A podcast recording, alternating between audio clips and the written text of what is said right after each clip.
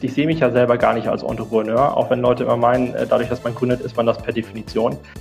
Bevor wir 2015 die Finanzierungsrunde von externen Investoren bekommen haben, da wurde das langsam knapp mit dem Geld.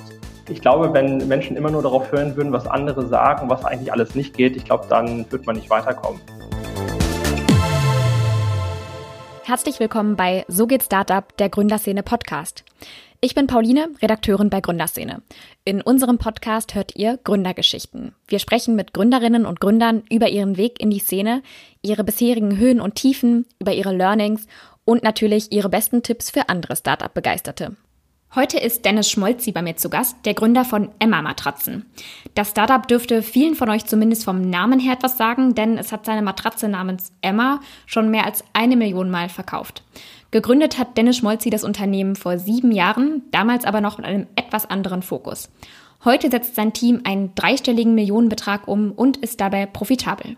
Ich habe ihn gefragt, wie er das geschafft hat und er hatte so manchen Tipp parat. Hallo Dennis. Hallo Pauline. Ich habe Emma Matratzen gerade eben schon mal kurz vorgestellt. Und Emma ist, würde ich sagen, auch so das, wofür du und dein Mitgründer ja am bekanntesten seid. Was aber wohl nicht jeder weiß, Emma habt ihr 2015 auf den Markt gebracht und gestartet seid ihr ja schon zwei Jahre früher äh, als Dormando. Und das war auch ein Online-Shop für Matratzen. Und davor warst du sieben Jahre bei McKinsey oder fast sieben Jahre. Wie kam es dann, dass genau. du von McKinsey raus bist und dann einen Matratzenshop gegründet hast? Das ist irgendwie nicht so naheliegend. Ne? Ähm, äh, vor allem, wenn man noch dazu fügt, dass ich insbesondere Banken beraten hatte in der Zeit äh, bei McKinsey ähm, dann ist der Switch sicherlich zu Matratzen nicht ganz naheliegend. Aber ähm, was passiert ist, Manuel, mein Mitgründer, hat mich angesprochen damals, ob ich nicht helfen möchte, bei dieser Geschäftsidee Matratzen online zu verkaufen. Äh, das heißt, dieser Matratzen-Kontext, das Matratzenthema ist durch Manuel aufgekommen, der schon sich mit medizinischen Matratzen beschäftigt hatte früher, also medizinische mhm. Matratzen für Krankenhäuser, Pflegeheime. Das heißt, er kannte dieses Matratzenthema und ähm, ja, hatte sich überlegt gehabt, als eine Geschäftsidee, das an private Haushalte zu vertreiben. Mhm. Und da ich, glaube ich, ganz gut in, na, ich formuliere es mal so, Excel, PowerPoint und Co. als Berater war. Ja, ich kann es auch anders formulieren. Ich glaube, ich bin ganz gut in der Analytik und Strukturgebung.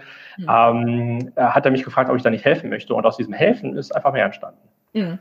Damit ist es ja aber trotzdem nochmal ein Schritt zu sagen, okay, ich verlasse meinen sicheren, gegebenenfalls auch gut bezahlten Job und mache jetzt ein Startup. Es war sicherlich ein risikofreudiger Schritt, äh, der mir vielleicht auch gar nicht so ähnlich sieht, als dass ich tendenziell eher ein risikoaverser Mensch bin. Aber äh, was das Schöne war, damals in der Beratung gab es so ein ähm, Programm, da konnte man sich zwei Monate eine Auszeit nehmen. Das habe ich damals gemacht. Da haben wir äh, unseren ersten Online-Shop nämlich in der Zeit gestartet.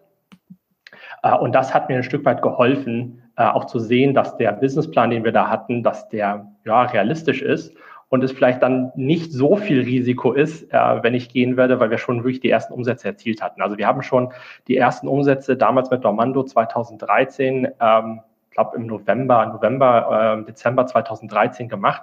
Ich bin dann ähm, erst Anfang ähm, des nächsten Jahres 2014 äh, bei McKinsey auch raus. Das heißt, ich hatte auch äh, nochmal ähm, noch ein Projekt dort gehabt, äh, hat also insofern noch mal ein paar Monate mir das ganze Thema angeguckt und noch ein bisschen überlegen können. Aber das war ein sehr fließender Prozess. Hm. Vielleicht kannst du einmal so ein bisschen erzählen, wie der Start gelaufen ist. Ich glaube, ich habe gelesen auf eurer Website, ihr hattet ein 14 Quadratmeter Büro für neun Leute. Na, neun waren es leider nicht. Ähm, ich glaube, das hätten wir tatsächlich nicht mehr hinbekommen. Aber ähm, wir hatten sieben Personen auf 14 Quadratmetern und die Geschichte dazu war, das war eine Anwaltskanzlei, die uns da einen Raum vermietet hatte, war ein ganzer Stock frei bei denen. Und die Kollegin sagte dann, ähm, sie wissen mal schon, das ist eigentlich ein Einzelbüro und nicht zu zweit gedacht, als wir da zu zweit aufgeschlagen sind. Und wir haben dann erstmal gesagt, ja, ja, wissen wir schon, wir werden uns da trotzdem schon zu zweit zurechtfinden. Aber ja, genau, wir sind gestartet dann mit 14 Quadratmetern. Am Ende waren es sieben Personen äh, innerhalb von wirklich ein paar, weiß ich gar nicht, zwei, drei äh, Monaten ähm, sind wir da relativ schnell reingewachsen. Und dann ging es halt so weiter. Ich glaube, wir haben jetzt gerade unser siebtes Büro bezogen. Das sind jetzt so 4.500 Quadratmeter. Und selbst das wird Ende des Jahres eng, äh, sodass wir jetzt schon wieder nach Erweiterungsfläche äh, gucken, äh, weil wir doch sehr schnell rekrutieren. Das war wahrscheinlich dann für dich auch nochmal ein ähm, ja, totaler Unterschied. Du warst vorher, wie gesagt, bei McKinsey und dann auf einmal in einem winzigen Büro mit so vielen Leuten. War das für dich ähm, ja eine große Umstellung? Ja, ich fand das total äh, spannend. Ähm, was mich schon immer antreibt und umtreibt, ist, Dinge aufzubauen ähm, und, und zu sehen, wie, wie sich dadurch Dinge auch verändern und wie man Dinge bewegen kann. Also ein Beispiel, ich, ähm, ich kann eh relativ gut durch die äh, oder lange arbeiten, bis spät in den Abend arbeiten. Ich habe dann irgendwann mal unseren ersten Matratzenberater, ähm, also ein Online-Tool zur Matratzenberatung selber programmiert, äh, 2014, Anfang 2014 war das.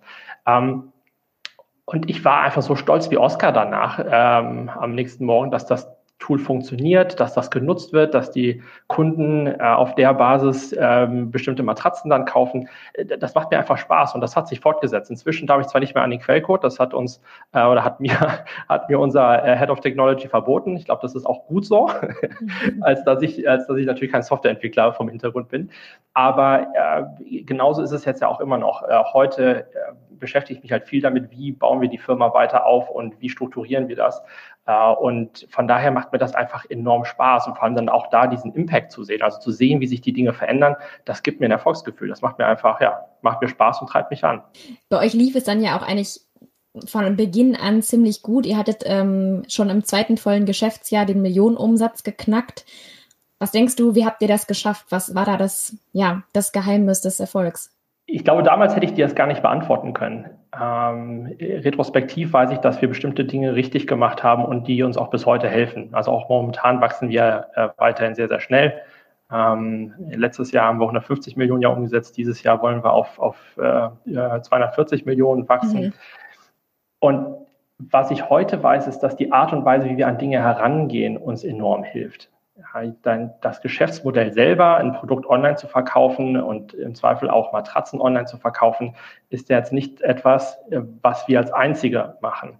Aber was wir machen, wir hinterfragen jeden Prozessschritt, jeden Teil in der, in der gesamten Wertschöpfungskette und überlegen, wie wir es besser machen können. Und das machen wir tagtäglich. Ähm, und das ist etwas, was uns in dem gesamten Prozess enorm geholfen hat. Also, dass wir wirklich immer wieder schauen, wie kann man es besser machen. Und ich glaube, ein anderer Faktor ist, dass wir auch von Anfang an gucken mussten, dass das ein tragbares Geschäftsmodell wird. Dadurch, dass wir äh, gebootstrapped haben, also unsere eigenen äh, Finanzmittel für zwei Jahre verwendet haben, äh, mussten wir halt auch wirklich gucken, dass das auch alles Hand und Fuß hat, was wir dort machen und mhm. mussten uns da wirklich auch tief reinknien und gucken, dass wir nicht zu viel Geld verlieren.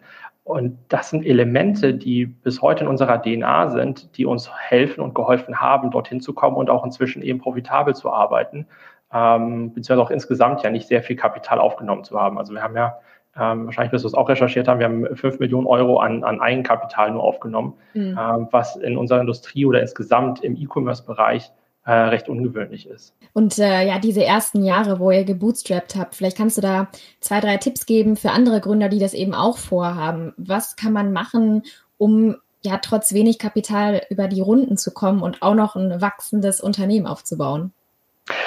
Ich glaube, dass es sehr wichtig ist, ähm, sich zu überlegen, wie ich mit dem ganzen Thema A, Geld verdienen kann. Ich glaube, das ist wirklich, also wenn du, wenn du nicht viel ähm, Kapital hast, musst du wirklich schauen, wie kann ich das Ganze profitabilisieren. Klar, wenn man eine große VC-Runde am Anfang gemacht hat, dann geht man da ein bisschen nämlich gelassener rein, aber das auch dann zu nutzen und insofern sich zu überlegen, welche Kanäle sind wirklich profitabel und sich das auch nicht so lange anzusehen. Also statt zu sagen, naja, ich investiere jetzt in Marke, das ist etwas, was ich bei anderen ähm, Startups gesehen habe. Wir haben uns am Anfang gar nicht um die Marke gekümmert.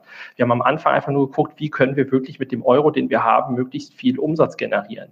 Ähm, und dann hatten wir einfach kein Geld da mit in nicht TV-Werbung zu investieren, sondern mussten gucken, wie wirklich jeder einzelne Kunde, der über AdWords kommt, am Ende irgendwie konvertiert und auch ein paar pragmatische Lösungen finden.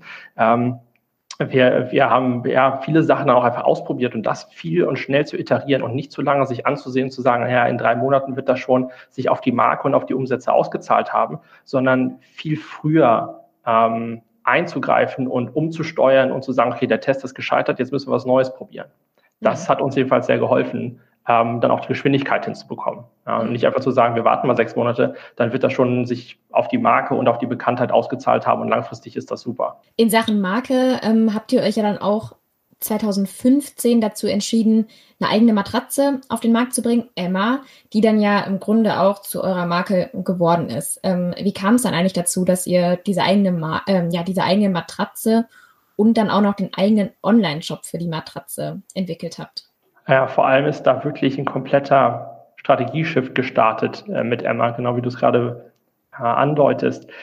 Äh, wir sind damals 2015, äh, hatten wir wirklich eine sehr große Anzahl, ich weiß gar nicht, 100, 150 verschiedene Matratzenmodelle auf diesem ersten Online-Shop und haben mit dem Ziel, ähm, dass wir den Kunden über Beratungstools wie mein Online-Berater, aber auch äh, telefonisch und per E-Mail den Kunden auf das richtige Produkt führen. Und haben aber festgestellt, naja, es gibt auch einen anderen Ansatz ähm, und hat man auch im Zweifel in, in anderen äh, Regionen der Welt ja schon gesehen, in den USA, äh, dass es äh, Ansätze gibt in die Richtung, äh, lass es doch viel simpler machen. Äh, nicht zu versuchen, dem Kunden auf das richtige Produkt zu konvertieren, sondern direkt ein Produkt zu bauen, das wirklich zu jedem passt. Ähm, und mit dieser Aspiration sind wir rangegangen und gesagt, okay, lass uns das so ein Produkt mal zu entwickeln, lass uns das mal ausprobieren, wie das anläuft. Und das war dann unser Anführungsstrichen kleiner Test an, äh, Ende 2015, der aber sich innerhalb wenigen Monaten so schnell entwickelt hat, dass der nach sechs Monaten etwa größer war als unser erstes Geschäftsmodell. Mhm. Und das war äh, so, so ein Startpunkt, wo wir gesagt haben, insgesamt ist es für uns viel spannender und können wir auch viel mehr bewegen und viel mehr verändern, wenn wir ein eigenes Produkt haben, äh, eine eigene Produktentwicklung haben, eigene Qualitäten schaffen, den ganzen Prozess viel simpler machen, als wenn wir versuchen, wie ganz am Anfang so eine E-Commerce-Plattform zu sein. Wie kann man sich die Entwicklung dieser Matratze vorstellen? Habt ihr dann x tausend Matratzen Probe gelegen oder ja, wie habt ihr das gemacht? Die erste Matratze ist aber noch relativ zügig entstanden, äh, weil es erstmal ein Test war. Ähm, aber da wir gesehen haben, dass das erfolgreich funktioniert, also kannst du dir so vorstellen, äh, Manuel hatte durch den Hintergrund medizinischen Matratzen ähm, schon Erfahrung in dem Bereich und wir hatten auch schon Eigenmarken auf, der, auf dem damaligen Online-Shop gehabt. Das heißt, wir kannten uns grundsätzlich schon mit Matratzenentwicklung auf. Das war aber noch bei weitem nicht das, was wir heute haben ähm, so dass es eher ist, genau, du konstruierst etwas, wo du sagst, okay, das könnte funktionieren, äh, bestellst dir viele Prototypen, probierst die Prototypen aus, lässt sie äh, in Testinstituten testen, äh, um äh, dann ein, ein gutes Produkt zu entwickeln. Inzwischen ist das aber deutlich vorangeschritten. Also inzwischen haben wir ein über 25 äh, Mann starkes äh, R&D-Team, das sich mit diesen Themen beschäftigt. Aber damals war das ähm, noch etwas hemdsärmeliger zusammengezimmert. Äh, und als wir dann festgestellt haben, dass der Erfolg aber sich einstellt, dann sind wir auch schon rangegangen und haben ein neues Produkt entwickelt. Also nach nicht mal sechs Monaten nach dem Start hatten wir schon eine, äh, eine neue Version mhm. der Emma-Matratze. Ähm, das ging extrem schnell. Ähm, Mhm. Aber es ist auch diese Logik, ne? also auch wieder so als Tipp MVP, ne? was immer wieder gesagt wird. Also es war am Anfang eigentlich ein MVP. Äh, wir wussten, dass wir da auch noch ein paar Sachen machen könnten, die noch besser werden. Aber wir haben gesagt, wir müssen jetzt erstmal schauen, ob der Markt funktioniert und ob dieser Ansatz ähm, äh, Anklang findet. Mhm. Weil das ist ja eigentlich gerade in Sachen Matratzen so eine Sache, wo man denkt, das kann gar nicht funktionieren, eine Matratze für alle, weil ja, der normale Matratzenkauf ist ja alleine schon für, für Mann und Frau gibt's unterschiedliche Matratzen und dann noch super viele verschiedene. Ähm, wieso funktioniert das eigentlich, eine Matratze für alle? Um, um vielleicht auf deinen ersten Teil äh, einmal erstmal einzugehen, dass Leute sagen, das kann ja nicht funktionieren. Äh, uns haben auch Leute gesagt, dass es nicht funktionieren kann, Matratze überhaupt online zu verkaufen, weil müsste sie ja Probe liegen. Mhm. Ähm, ich glaube, wenn Menschen immer nur darauf hören würden, was andere sagen, was eigentlich alles nicht geht, ich glaube, dann wird man nicht weiterkommen. Äh, von daher, äh, wenn man, wenn man daran glaubt und eine Idee hat, wie man etwas anders machen kann, verbessern kann, dann sollte man es zumindest testen. Das glaube ich. Ähm, und wenn man dann sieht, das funktioniert nicht, dann kann man immer noch andere Wege einschlagen. Mhm. Ähm, aber wie funktioniert das? Das ist der zweite Teil deiner Frage. Wie funktioniert das, eine Matratze zu bauen, die zu jedem passt? Ähm, inhaltlich steht da, stehen da ein paar Konzepte hinter. Ähm, zum Beispiel, dass man eine Matratze so aufbaut, dass sie von oben nach unten hin fester wird. Also du siehst vor allem solche Matratzen, ähm, die zu allen Körpertypen passen, ähm, dass sie mehrlagig aufgebaut sind. Ähm, das heißt, jemand, der ein bisschen kleiner, leichter ist, nutzt sozusagen die softeren oberen Schichten. Jemand, der schwerer ist, wird von unten gestützt von dem festen Schaum unten mhm. drunter. Aber dass es auch funktioniert, die Stiftung Warentest hat ja die MA1 äh, getestet in, in, in 90 mal 200 in Hart und hat uns äh, auch ausgezeichnet dafür, dass äh, Testsieger geworden und ausgezeichnet, ähm, dass wir ähm, oder dass die MA1 auch dann für jeden Körpertyp äh, geeignet ist. Also die testen vier Körpertypen in Rücken- und in Seitelage. Also das heißt auch so ein renommiertes Testinstitut wie die Stiftung Warentest zeigt, dass ähm, unsere Emma-Matratze, Emma-One-Matratze in der getesteten Größe da ähm, äh, ja wirklich für jeden Körpertypen ähm, passt.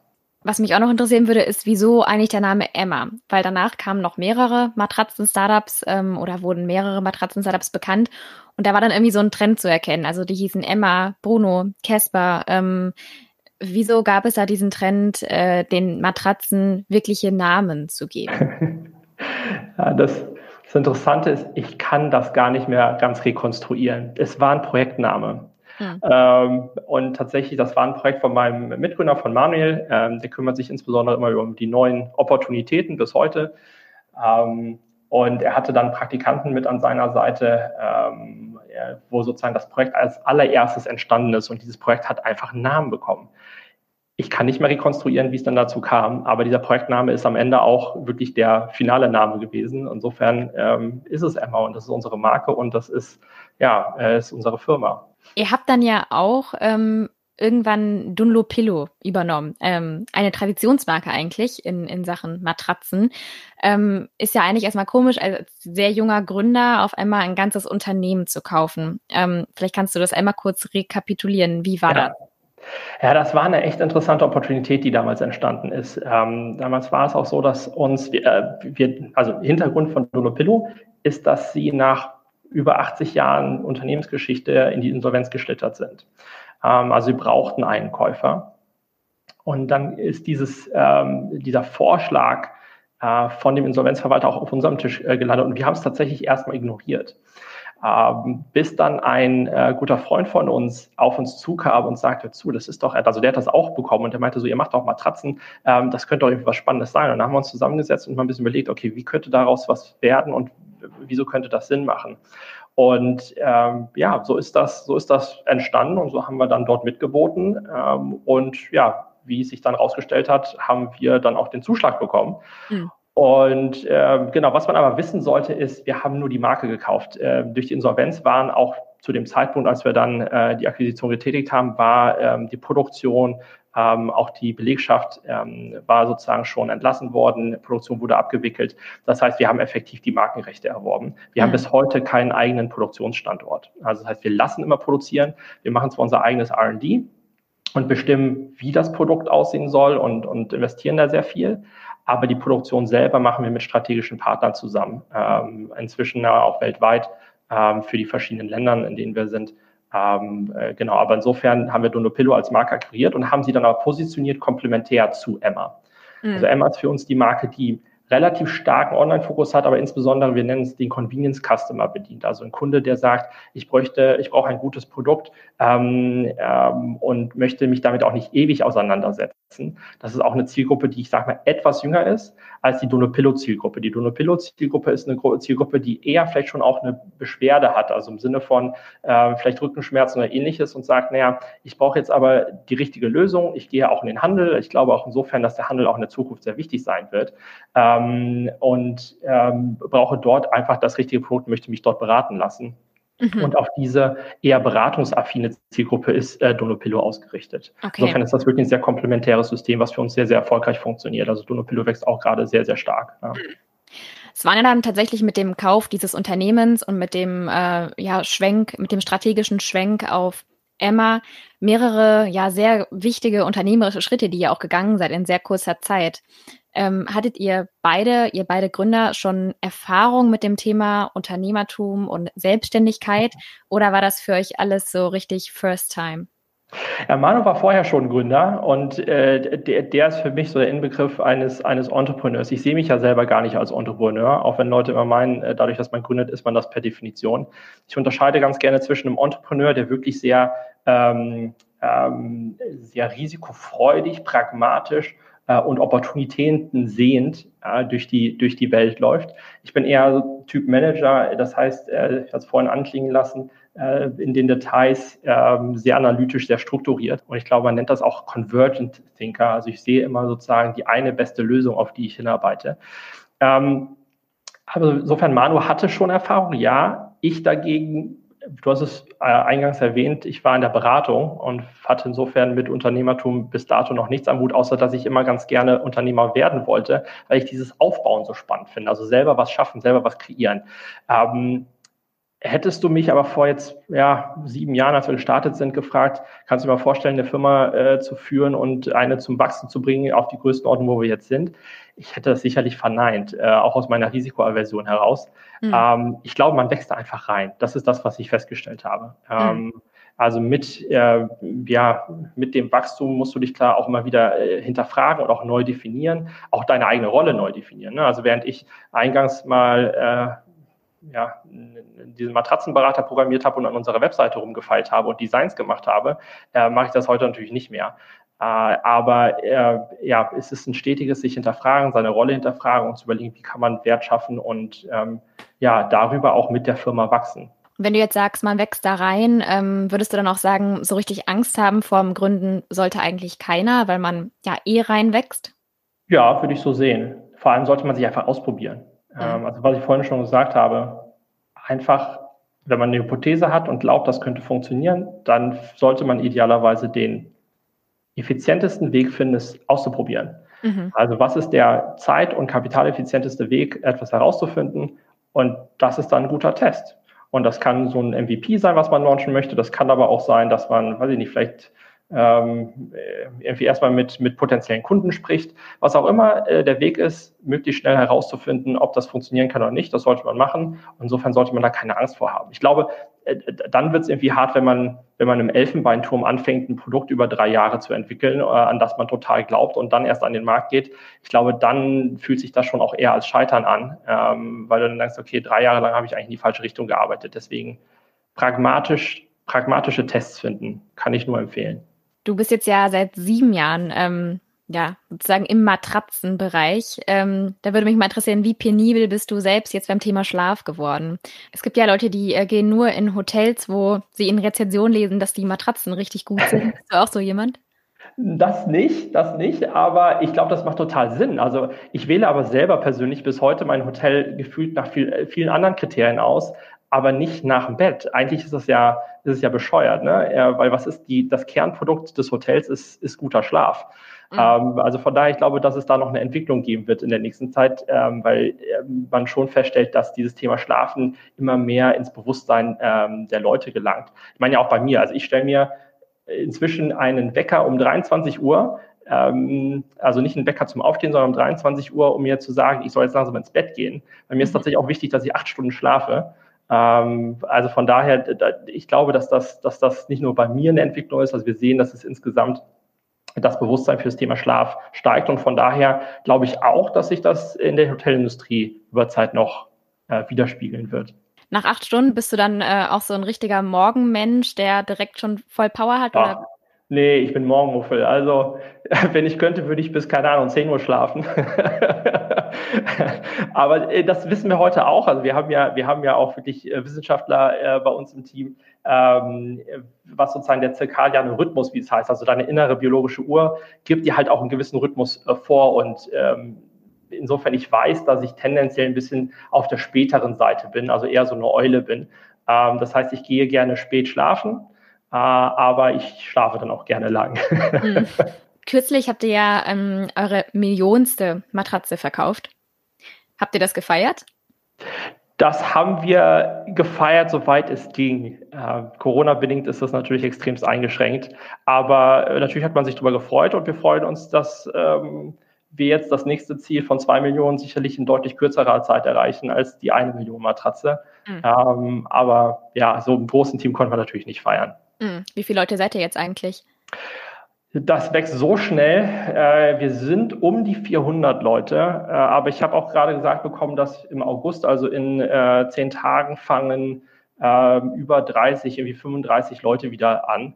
Also wir wachsen gerade, und das ist fast ein normaler Monat. Ähm, wir wachsen wirklich extrem schnell. Also pro Monat stellen wir zurzeit 20 bis 30 Leute ein. Ja. Das heißt, trotz Corona-Krise ging es bei euch weiter mit der Personalsuche? Ja, das äh, hängt natürlich auch wirklich mit dem Wachstum zusammen. Äh, mhm. Wir haben ja auch unsere Prognose hochgenommen. Uh, ursprünglich hatten wir 200 Millionen als Marke angepeilt. Wir haben die um 20 Prozent erhöht, jetzt auf 240 Millionen. Ähm, das heißt, wir haben einfach Bedarf an guten Leuten, guten Talenten. Ähm, einerseits natürlich sind wir sehr international unterwegs, also viele Länder, auch neue Länder, die immer noch dazukommen. Ähm, also wir sind ja inzwischen äh, in, in, in äh, 25 Ländern. So dafür brauchen wir Leute, natürlich dann aber auch das ganze Operative dahinter. Softwareentwickler brauchen wir.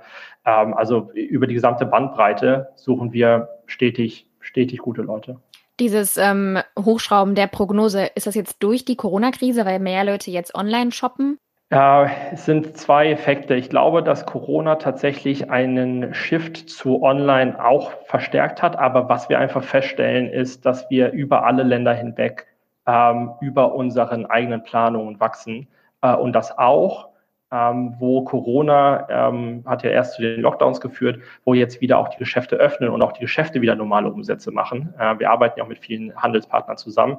Also wir stellen einfach fest, dass wir ähm, deutlich schneller Marktanteile gewinnen, ähm, als wir es, als wir es einfach ursprünglich selber geplant haben. Ähm, von daher ähm, ja, ist das, ist das äh, einer der, der großen Effekte, der natürlich dann auch bleiben wird. Ja. Du hast gerade gesagt, jetzt kommen wieder 30 neue Mitarbeiter. Bist du ähm, noch so richtig ins Recruiting eingebunden oder ähm, eigentlich gar nicht mehr? Ist eine der wichtigsten Aufgaben aus meiner Sicht äh, für, für, für das Top-Management. Also ja, ich bin jeden Freitag ist mein gesamter Kalender, einen von fünf Tagen der Woche, komplett geblockt für Interviews. Mhm. Ähm, und wir haben einen sehr, sehr klaren Interviewing- und Recruiting-Prozess. Äh, in der gesamten Auswahl sind Man und ich involviert, ähm, weil aus unserer Sicht ist das A und O von der Firma ist, was für eine Mannschaft du zusammen hast und was für ein Team du da baust und was die Fähigkeiten dieser Person sind ähm, und welche DNA sie verkörpern. Also ich glaube, dass Firmenkultur ähm, ein, ein enormes Erfolgskriterium ist. Insofern, ich verbringe selber auch etwa 50 Prozent meiner Zeit mit äh, People- und Organisationsdesign-Fragen. Also mhm. sehr viel Zeit geht genau auf diese Themen. Also wie bleiben wir auch mit dem Wachstum agil? Äh, wie stellen wir sicher, dass äh, dieser Pragmatismus und diese Agilität ähm, auch in der steigenden Komplexität eben erhalten wird, äh, dass die Leute Dinge hinterfragen. Ähm, also dieser Ansatz des Continuous Improvements ähm, gelebt wird äh, und in der DNA unserer Organisation einfach erhalten bleibt. Ähm, ist, ist aus meiner Sicht eine der wichtigsten strategischen Fragen. Und von daher ist das ganze Thema People in Org, wie wir es bei uns nennen, äh, bei mir äh, ganz oben angesiedelt. Erinnerst du dich noch an dein erstes Bewerbungsgespräch? ja, das war im Starbucks mit einer Praktikantin, die wir auch geheiert haben, äh, hier im Frankfurter Hauptbahnhof, äh, weil wir einfach noch kein Office hatten. ja. Ich hoffe, Aber es hat geklappt, wir konnten sie überzeugen. Und ähm, erinnerst du dich auch noch an dein erstes Entlassungsgespräch? Da höre ich auch ähm, ja, des Öfteren von Gründern, dass das ja auch eine sehr schwierige Situation ist, weil man nicht so richtig weiß, wie es geht. Ja. Ja, ich weiß nicht, ob es das erste ist, aber ich habe auch noch eine Erinnerung an ein sehr frühes Entlassungsgespräch und das ist hart. Das ist tatsächlich hart. Da muss man irgendwie reinwachsen ähm, und das, aber wobei das bleibt hart. Also äh, wenn auch immer du mit jemandem sprechen musst, dass es nicht funktioniert und dass es nicht passt und man auch Unterstützung gibt ähm, und den Leuten Coaching, es gibt äh, Trainings, es gibt Feedbackgespräche, ähm, Tipps und Tricks, uns am Ende nicht reicht, das ist, das ist einfach immer hart. Irgendwelche Tipps dafür? Ich glaube, dass Transparenz und frühzeitig mit den Leuten sprechen ähm, beidseitig hilft. Also A, auch immer wieder gesehen, äh, wenn man Leuten frühzeitig sagt, dazu, ähm, ich glaube, hier, weiß ich nicht, gibt es ein Thema, achte da mehr drauf. Ich glaube, das ist wichtig äh, und vielleicht auch noch drei Tipps mitgeben oder wenn notwendig ist, äh, geben wir Leuten ähm, Coaches äh, zur Seite. Ähm, das früh ansprechen hilft natürlich der Person, sich zu entwickeln und immer wieder erlebt, dass die Leute da wirklich nochmal äh, sich extremst entwickeln, eine sehr steile Lernkurve haben. Äh, das ist für mich auch immer ein Erfolgserlebnis, also freut mich dann immer. Ähm, und gleichzeitig hilft es aber auch einem persönlich, wenn es dann mal nicht klappen sollte, ähm, dass man es auch frühzeitig angesprochen hat und nicht irgendwie über lange Zeit so ein bisschen ähm, gute Miene äh, gemacht hat, ähm, obwohl man eigentlich im Hinterkopf schon hat, naja, das wird echt eng. Deswegen einfach immer ehrlich, transparent und vor allem frühzeitig kommunizieren und nicht irgendwie mhm. die Probezeit abwarten. Wir haben jetzt sogar schon ein Pro äh, Prinzip ein, eingeführt, ähm, dass wir ähm, nach drei Monaten Leuten immer Zwischenfeedback geben, einfach um sicherzustellen, dass die Feedback bekommen und wissen, wo sie gerade stehen und wo sich Sinn entwickelt. Ich glaube, das Unschönste ist dann, so von heute auf morgen auf jemanden zuzukommen, zu sagen, ja, es hat jetzt irgendwie nicht funktioniert. Kommst du eigentlich gebürtig aus Frankfurt?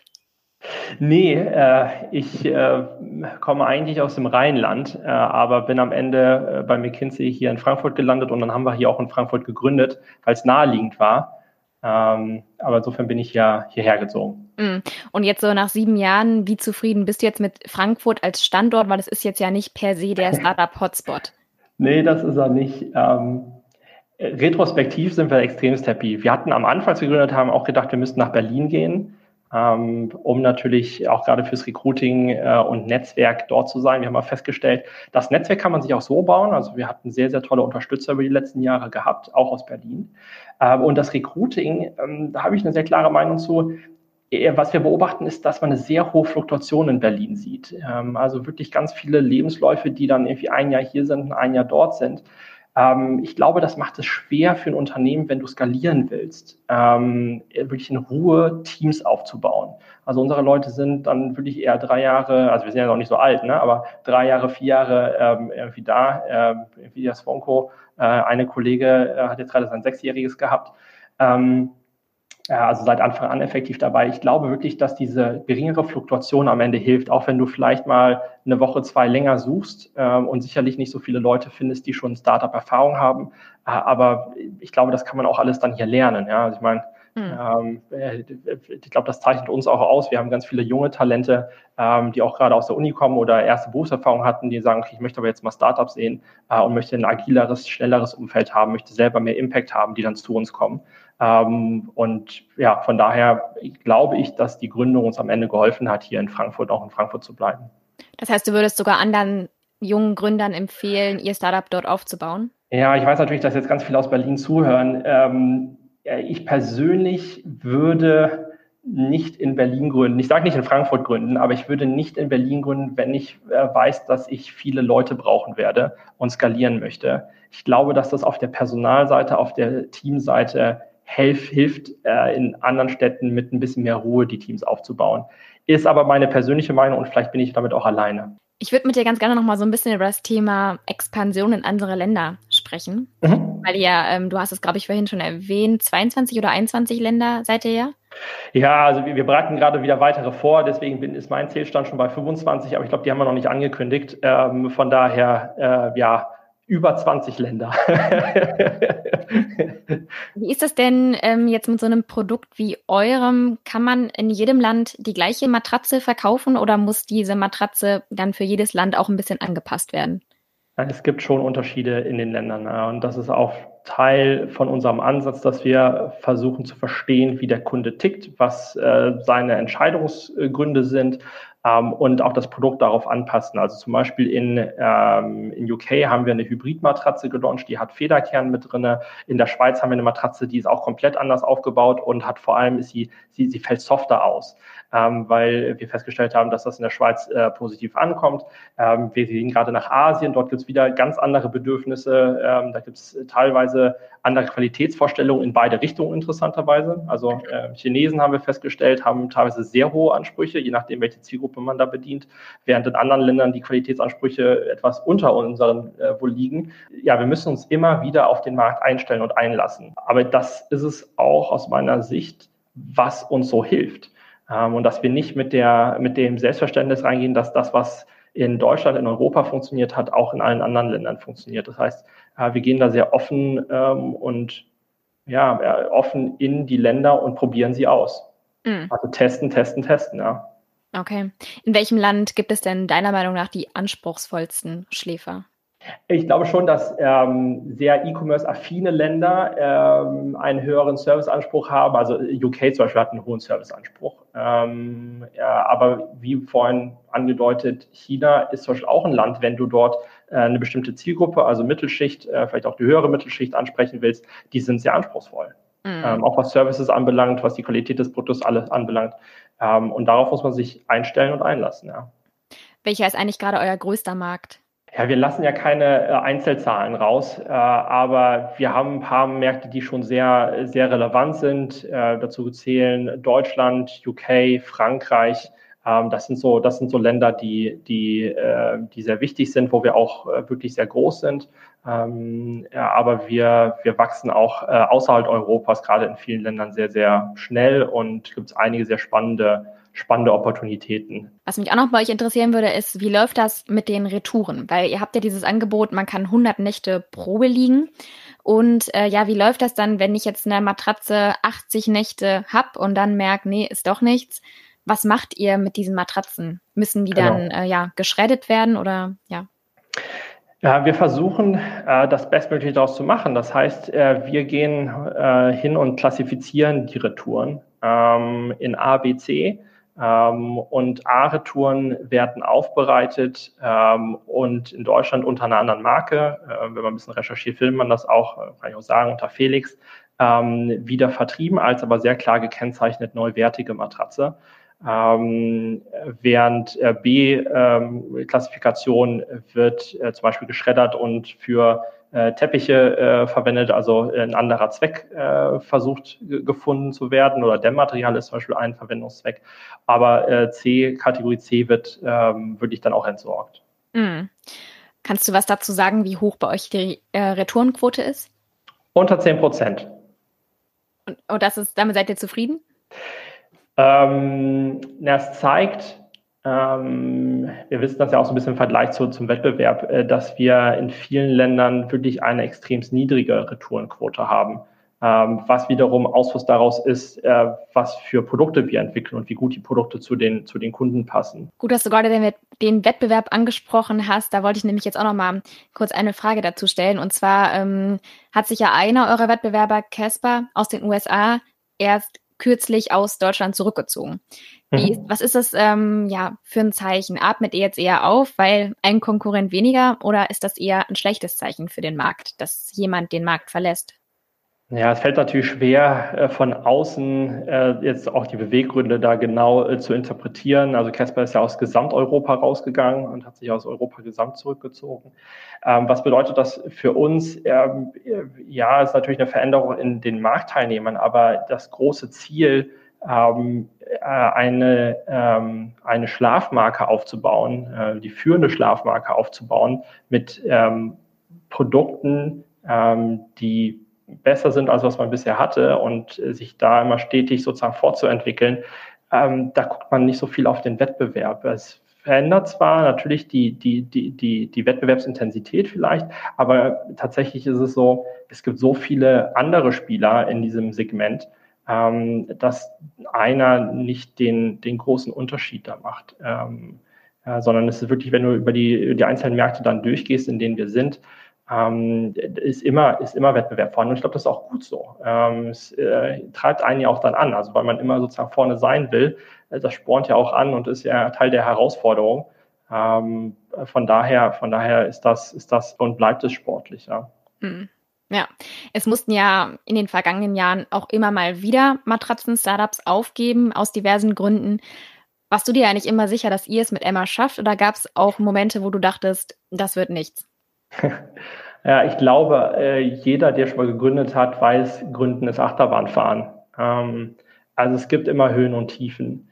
Ähm, und ja, auch bei uns gab es, ich meine, wir haben gebootstrapped, äh, bevor wir 2015 die Finanzierungsrunde von externen Investoren bekommen haben, da wurde das langsam knapp mit dem Geld. Äh, ansonsten hätten wir ja keine Finanzierungsrunde gebraucht. Also von daher hatten wir auch unsere Momente, absolut, wie jedes Startup, wo man ja unsicher ist, wie das jetzt genau funktionieren wird. Äh, aber ich glaube, gerade in solchen Zeiten muss man umso fokussierter nochmal sein, Arschbacken zusammenkneifen und auch vielleicht unpopuläre Entscheidungen treffen oder auch mal Dinge machen, ja, ähm, wo man sagt, naja, eigentlich äh, kann uns das langfristig mal wehtun, aber äh, man muss handeln und man muss gucken, wie man, wie man es zusammenhält. Und dann, ja, hatten wir das Glück, dass wir mit diesen, mit diesen, mit diesen Aktionen und wie wir entschieden haben, ähm, auch solche Zeiten überstanden haben. Aber äh, klar darf ich auch sagen, äh, 2017 sind wir das erste Mal äh, im Laufe des Jahres Break-Even gewesen, äh, dann 2018 fürs Gesamtjahr. Ähm, ich glaube, als Gründer entspannt es insbesondere, wenn man, wenn man mal diesen Schritt geschafft hat und nicht mehr auf Finanzierungsrunden angewiesen ist. Äh, mhm. Jedenfalls hat es mich sehr entspannt, das kann ich sagen. Mhm. Was würdest du sagen, war rückblickend die schwierigste Entscheidung, die du oder auch zusammen mit deinem Mitgründer treffen musstest?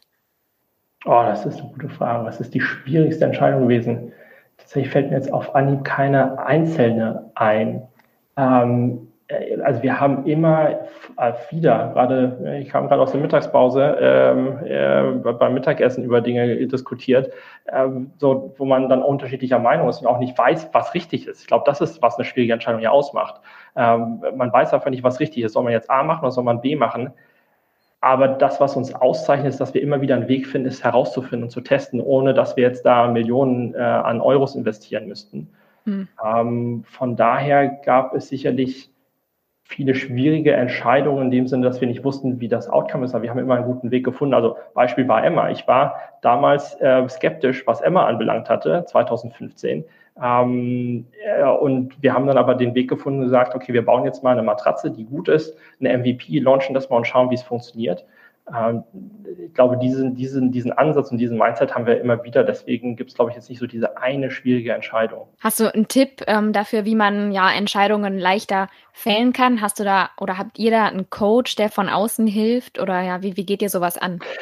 Ja, das Interessante ist, wenn man bei uns in der Diskussion drin ist und dann am Ende aus so einem Meeting rausgeht, äh, man hat oft das Gefühl, äh, ja, also man, es wurde entschieden, aber es gibt auch nicht die eine Person, die entschieden hat. Und da gibt es irgendwie auch keinen keinen Ansatz. Jetzt habe ich mal gefragt, ob wir da demokratisch abstimmen oder ähnliches. Also wir haben noch nie in dieser Firma demokratisch über irgendwas abgestimmt.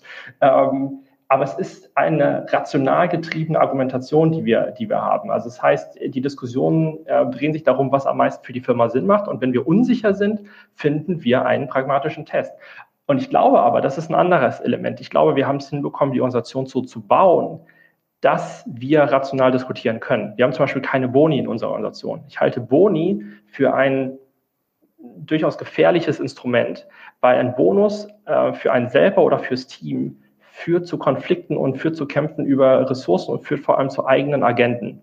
Und plötzlich hast du nicht mehr ein Team, was du baust, sondern du hast Einzelkämpfer, die im Zweifel auch gegen sich kämpfen und äh, im Zweifel zu Firmenpolitik führen. Mhm. Äh, insofern ein, ein Schritt, um rational diskutieren und entscheiden zu können, äh, für uns war vor vielen Jahren schon, dass wir keine Boni mehr haben. Äh, und das sind so Elemente, mit denen wir uns beschäftigen und schauen, wie können wir das, wie können wir das erhalten, wie kriegen wir es hin, nicht hierarchisch zu diskutieren. Es ist total egal, ob das ein Praktikant ist oder jemand, der, keine Ahnung, seit sieben Jahren bei uns ist oder jemand, der schon 30 Jahre Erfahrung hat. Am Ende zählt das Argument, nicht wer es sagt, sondern einfach nur das Argument. Äh, und das ist, das ist die Basis, wie wir Entscheidungen treffen und wie wir diskutieren. Dann müssen wir aus Zeitgründen langsam zum Ende kommen. wir haben immer am Ende noch so ein paar ganz schnelle Entweder-Oder-Fragen. Ja. Alles klar. Online-Shoppen oder Stadtbummel? Ah, Online-Shoppen. Viel effizienter. 9 to 5 oder Nachtschicht? Ja, Nachtschicht. Seriengründer oder Langzeitchef? Äh, Langzeitchef. Ich liebe es, was aufzubauen. Kopieren oder selbst erfinden? Ich glaube, eine Mischung. Inspirieren lassen. Inspirieren lassen, hinterfragen und dann was Besseres schaffen. Allein gründen oder im Team? Im Team komplementäre Gründer äh, hilft. Mein Mitgründer ist so anders, das passt. Hm. Und zuletzt, das ist jetzt keine Entweder-Oder-Frage, welche Gründerin oder welchen Gründer sollen wir deiner Meinung nach mal in den Podcast einladen? Oh, ähm, glaube, es gibt ganz viele spannende äh, Gründer und Gründerinnen, die eher sozusagen noch in einem früheren Stadium sind. Oft hat man ja so den Fokus auf die größeren. Ähm, ich glaube zum Beispiel so Kollegen wie, wie, wie Happy Brush aus München, ähm, der Stefan und Florian, äh, die bauen da ein bisschen abseits der, der Berliner Szene ähm, was ganz Spannendes auf ähm, und sind auch, sind auch profitabel. Ähm, das sind, das sind, äh, finde ich, ganz spannende, spannende Leute. Vielleicht kannst du einmal noch ganz kurz sagen, für die, die es nicht kennen, was macht Happy Brush? Ja, die machen äh, Mundhygiene, also zum Beispiel Zahnbürsten. Alles klar. Dann bedanke ich mich bei dir, war sehr interessant. Sehr gut, sehr gerne. Danke dir, Andi.